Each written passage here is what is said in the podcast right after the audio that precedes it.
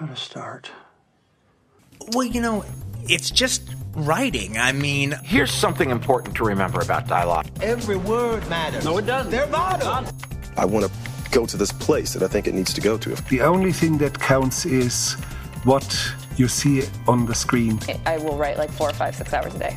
And it will be a voice made of ink and rage. Okay, I'm, re- I'm really glad you asked me that question. Welcome to episode 376, where I spoke with writer, producer, director Mali Elfman, who actually got her start as a horseback rider trainer when she met the producer Missy Stable from Universal, Universal and asked her to come to be a PA for her. These days, Elfman is known for being a producer, writer, director, in her debut film feature Next Exit stars Katie Parker and Rahul Kohli. The plot follows two unhappy strangers who find themselves on a road trip across the U.S. to partake in a scientist's radical experiment with the afterlife. In this interview, we talk about being present both with horses and on set, making 31 short films for Halloween, uh, a project called Fun Size Horror, how to sneak drama into genre, why she believes in ghosts, and why she wants to quote spread some blood all over her all over the place in her next horror movie. I don't know that I ever saw another path. Uh, well, no, actually, I mean, it's funny because my first job was actually, I used to be a professional horseback rider and I was a horseback riding trainer, actually. And one of my students was Missy Stabile, who uh, used to be one of the head producers and line producers over at Universal. And she said, You'd make a good producer. And I was like, Meh. And she's like, Come work for me. And it was the summer. I was in college. And so I was her PA. And then I ended up being a PA on The Ring 2 which was like my first production gig and i i got to kind of see her work and how she worked and and so that was actually my first time producing or thinking about being a producer. I at the same time was going to acting school right not long after that because i thought i wanted to be an actor. Um, and so i definitely did acting which ultimately ended up not pursuing but i think does did really help me in terms of working with actors and talking to actors. But there wasn't like a day or a moment in which i was like this is what I must do. Um, although once I fell into it and once I was on set, like the natural chaos of production was incredibly addictive to me. Um, uh, you know, the kind of the feeling of being in a tornado that's taking off, but when it's taking off well, it's very well organized and everybody's kind of moving in harmony. Is kind of one of my most favorite things. So I, you know, I've always been into putting things together. That's always kind of been my skill uh, it's funny because my sister went into politics and she works for the DNC and like mm-hmm. organizing events for them, and I went into filmmaking and I do something far less important. Was it just like a calmness? Like what? What made her say that? I guess it's so unique to say that you seem like a producer. I guess organization and calmness or something.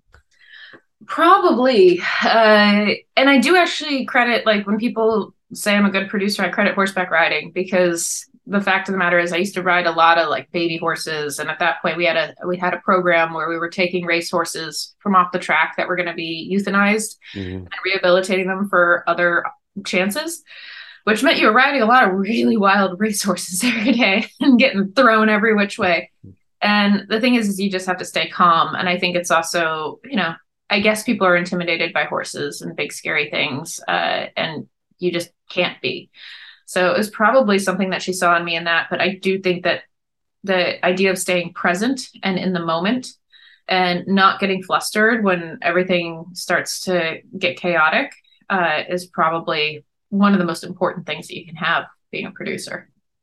For someone trying to kind of follow your journey, your path, would you recommend as I think you got started doing more shorts, a producer, then later you became a writer director does it get really more complicated? Do you see yourself as kind of switching hats as you do, or do you see it as one big role now? Oh man, I mean, it is a zigzag all over the damn place. So I don't know that there's a road. I feel like I was all over the damn map. Um, yeah, I mean, the reason why I actually got into short films was I had made Do Not Disturb, which was a anthology film, so kind of shorts but there was a through line. And I went to a film festival with that one. And I saw Absentia and I said, Hey, that was a good movie. And then Mike saw Do Not Disturb. He's like, Hey, that was a good movie. Let's work together. So I had actually put together his follow up film, uh, Scared Ears, at the time. And then uh, what ended up happening is that Trevor Macy also kind of found uh, Mike around the same time, and, and they ended up putting together Oculus. Hmm. Uh, and I was going to then go make Scared Ears again right afterwards. Uh, and then uh, Trevor found was like, hey, I liked working with this Mike guy. And so then we all made Before I Wake together. And then Before I Wake, which was supposed to be my first major feature and coming out in theaters and all the rest of that, uh, was being distributed by Relativity that fell apart. And uh, it was soul crushing to go through that. It took us two years to win a legal battle to get the rights back to a film that they didn't release, hmm. uh, which was just incredibly disheartening. I had a TV series that was being developed that just got shut down one day with Relativity. So it was really hard. And in that moment, uh, I had two friends, Zeke and Michael May, uh, Zeke Pinheiro and Michael May, who came to me and they said, We want to make 31 short films for Halloween. And it was May. And I was like, Fuck it. Yeah, let's do it. like, I just, I needed something to get out of my own head. I needed I needed work. I needed all of that. So I just threw myself into that and got that made. And then afterwards we were like, let's actually form a, you know, we made our first film, but then we're like, what are we going to do with this? This actually worked. And so that's when I got into that. For me, the joy of short filmmaking is I got to work with a lot of first time directors who I would later work with Rose McIver, Karen Gillan, um, numerous others along the way that uh, I got to form relationships with. I also got very strong in terms of how to roll through a production from, you know, idea to script to shooting to post to distribution. You just do it over and over so many times it's not that much different for a feature. You just get more overall. Um, and honestly, it's kind of easier to set up a feature. So I was I always had the features going in the background. Uh, those were always being developed and written, but that takes a long time to get indie films financed and made. And especially when you're not willing to just sell into an audience that's already being made, but when you are trying to make kind of controversial material, it takes mm. you a really long time to get that set up. And there was a lot of deals that we ended up saying no to because they weren't right to us. So that was with the Party's Just Beginning, and now with Birth Rebirth that I just made with Laura Moss. So I mean, it's kind of all over, and I try not to pigeonhole myself. Uh, yeah, long answer. I'll still make shorts. I'll still make. I, I don't do it as much. Make pilots. I make features. I make immersive experiences. That's the other thing that I was doing in the background of all of that, as I did three years of the Overlook Film Festival horror immersive experience and Arcana during the pandemic. So I'm just all over the damn map. I just do anything that excites me. Was it uh, coincidental, like through your network and connections, that you went into horror, or were you always interested in genre? What kind of led you down that path? I like things that challenge people. I like things that aren't always easy, and I like to be able to have in-depth emotional discussions without having to make a drama a straight drama right. uh, i think that's really hard for me and it's something that i don't necessarily as much enjoy watching um, there are of course i've watched many great dramas and i enjoy them but for me having an element of suspense of thriller of something in there allows you to have deeper more intimate conversations while not having to make them too preachy or melodramatic and that was always something that enticed me over to horror also you know, I believe in ghosts. I was raised in a house with skeletons and shrunken heads and all the rest of it. So all of this is just kind of home for me. I don't know that there was really a decision. I just kind of was raised into it a little bit. Um, so I just I just wrote a horror with a writing partner of mine. Do you see it as like the horror aspects are almost like what you're pitching, and then your theme is really your plot or what you're really trying to say? Like, do you kind of include that in the pitch, or is that separate? You know, for the pitch, what I always try to find is the undeniable element of why somebody will say yes. And that's taken me a while because before I used to give them why I think this film is important. The fact of the matter is, I got to say that with the film itself. When the pitch, it's just, why will you buy this? like, mm-hmm. what is it? Well, how am I serving you? What are you getting? And, you know, it depends on if you're doing TV now, because I've been pitching a lot of TV and that's a whole different ballgame. Um, with movies i will say the nice thing is is once you have made a few features that fall kind of into a certain zeitgeist you become the person that they call for that zeitgeist and it just right. makes your life so much easier. But it is really hard. I mean it took me eight years of struggling before the first one got made where people would start to see what it was when you know that was the party's just beginning. You know before i wake was definitely in that realm.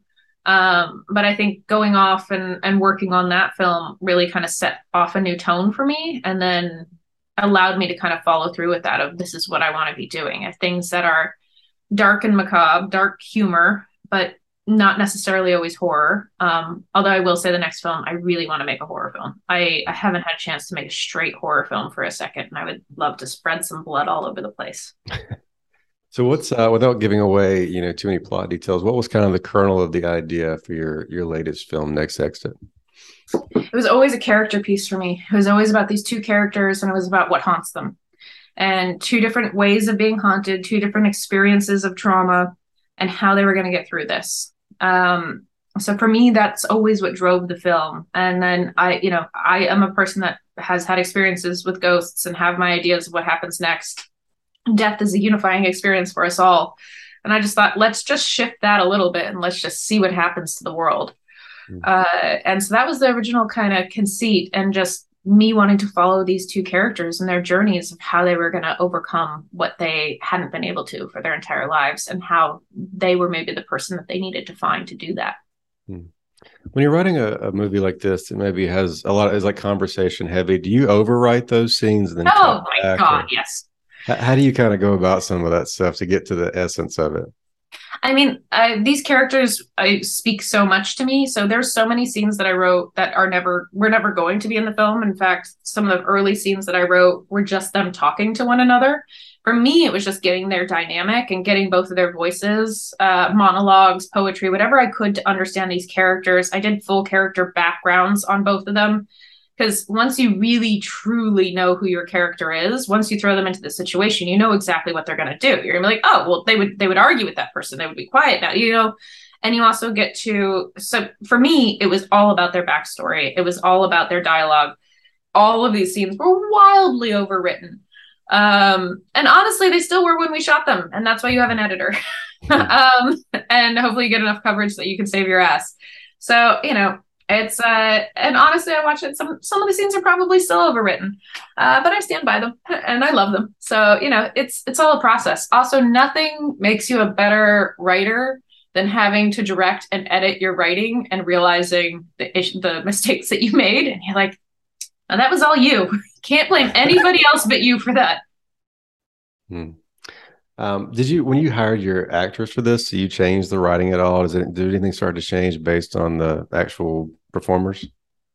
Um, there was a couple of things with Katie that we we talked about, but not too much. Um, with Rahul, I thought it was very important because I didn't know who was going to play Teddy, and once it was uh, once it was Rahul, I did talk to him about his experience because his experience would be different traveling across the United States right. than uh, than for other people. So we did have a conversation of what that would be like, what challenges he would come across. Also, I did have to change the dialect to a little bit more. I got to say bollocks instead of shit and that type of stuff. He helped me with that but uh, I I think it's also very important. There's times when you're writing when it's very important that you write in a certain character, a certain representation, whatever you want, because that is intrinsic to the story. For me, Teddy could be played by anyone, and Rahul was the perfect actor. And so I didn't want to tell Rahul what his experience would be like. Mm-hmm. I wanted to write the character and then let him inform me, and then I did do a pass. Mm. Is that just something that happens through several conversations that you guys are very open of? Um, is there anything you do on on set to kind of let people be themselves? Anything you do as a director that you've learned over the years to kind of allow that? I mean, not that I could say. I mean, it's kind of intuition at a certain point. I mean, it is how you talk to people, how you treat people, the energy that you bring to set, and how you work. Um, so it's not like I went to set being like, I am going to bring a calm energy today. I just I find it very being on set is like the calmest place for me, is like my happy place. So I think it was just making sure that they knew that they could trust me, making sure that they knew that I was I was always open to hearing their thoughts, and then just creating a certain vibe on set where we weren't over asking questions, we weren't over analyzing, but that the door was open when needed and just trying to be very clear I think uh, convoluted messages or mixed notes are always the problem. Just very simple. You know, I used to say to Katie, you want to weigh out, Rahul, you want to weigh in. find it and and i would always pit them against one another and i love giving them like different types of direction so that they get into a scene and you get that natural kind of chaos mm. um, and they did too so it was fun so imagine you learned a lot being a producer being on set and just watching movies over the years um, are there any false beliefs you had before you kind of became the writer director anything that you know is no longer is no longer true that's an interesting question um, well, there's definitely not a right way to do anything, and every single film is completely individual. So whenever people ask me like, "How did you do that?" I'm like, I'm happy to answer that, but it's not repeatable. Like mm-hmm. it was, it is of that time. We also made this in the height of the pandemic, before vaccines, before anybody knew what they were doing, before we had protocol in place. Like, so you would never do it again the same way. Like, you would never isolate the same way. You would never, like, we were completely bubbled for this entire shoot. You wouldn't do that now. So there's so many things where it's hard to say. But the biggest thing I can just say is problems come up, you solve the problems. And that's all that filmmaking is. And I think if you get the biggest thing that I would say from being a producer who moved over into being a director is that a lot of times a director will ask for something and then a producer will say no and a director likes to fight their producer on that from being a producer when i when a director asks me for something i will go figure out like everything that i can do to make that happen. And when i came back and said no it's because there was no way. And instead of trying to understand that or get into that or uh, you know the rest of it i just accepted it and moved very quickly. Like that's not an option. What's the new option? And you pivot. Um and I think that that saved a lot of time and a lot of energy and a lot of stress uh, because I didn't get into the nitty gritty. And I think a lot of first time directors try to put too many thumbs and too many pies and just try to be a part of everything and micromanage. And I just did not want to do that. Stick with the story, follow your camera, listen to your actors, make sure that you remember why it is that you're there every single day, and then just keep going you get a lot of great advice already. Any other advice maybe for novice screenwriters trying to break in today or get noticed or get their story read? Oh man, it's hard. I do find, you know, one of the things that I loved about short films is that I couldn't get people to read my features. I could get people to watch an under five minute short. Also, if you're gonna make a short, make it under five, maybe seven minutes. Hmm. Like the short that got watched the most for me was my three minute short. Like just people have very limited time and so asking them to read a feature. My other biggest piece of advice is when you send out a script, don't say, I would love your thoughts. Say, I would love notes. I would love feedback. Ask, I'm trying to find out at what budget level I'm going to do. Ask, I'm looking for actor attachments. It's like one of my biggest things is like, uh, there's different skills that we can bring as a producer. And when you read, if you have those in mind when you're reading, it is very helpful. If you're asking for I think people are like, I don't want to hint at the fact that like my structure might not work. It's be like, no, just like just say like, hey, I'm worried about the structure. I'm worried about character development. Uh, just put it out there, and it is so much easier because then I can answer your questions directly and help you more directly. Mm-hmm. Or even if it's I need actors involved. Like a lot of people try to say like, give me thoughts, and then what they really want is for me to slip the script to Karen Gillan. I'm like, just ask me that in the first place, and I'm gonna I'm gonna ask you these five like things, like what's your budget? Do you ha- what's your timeline and all the rest of it? It's like because honestly, I, I hate to say it, it's not about if the script is good or bad. It's going to be about the logistics of it first and foremost. So don't waste my time with me because also giving notes on the script is I don't take that lightly. So that's four or five hours for me of work. Hmm. I don't have four or five hours. So I'm going to literally stop pitching my projects, writing my projects, or do something to give you that time. So help me help you.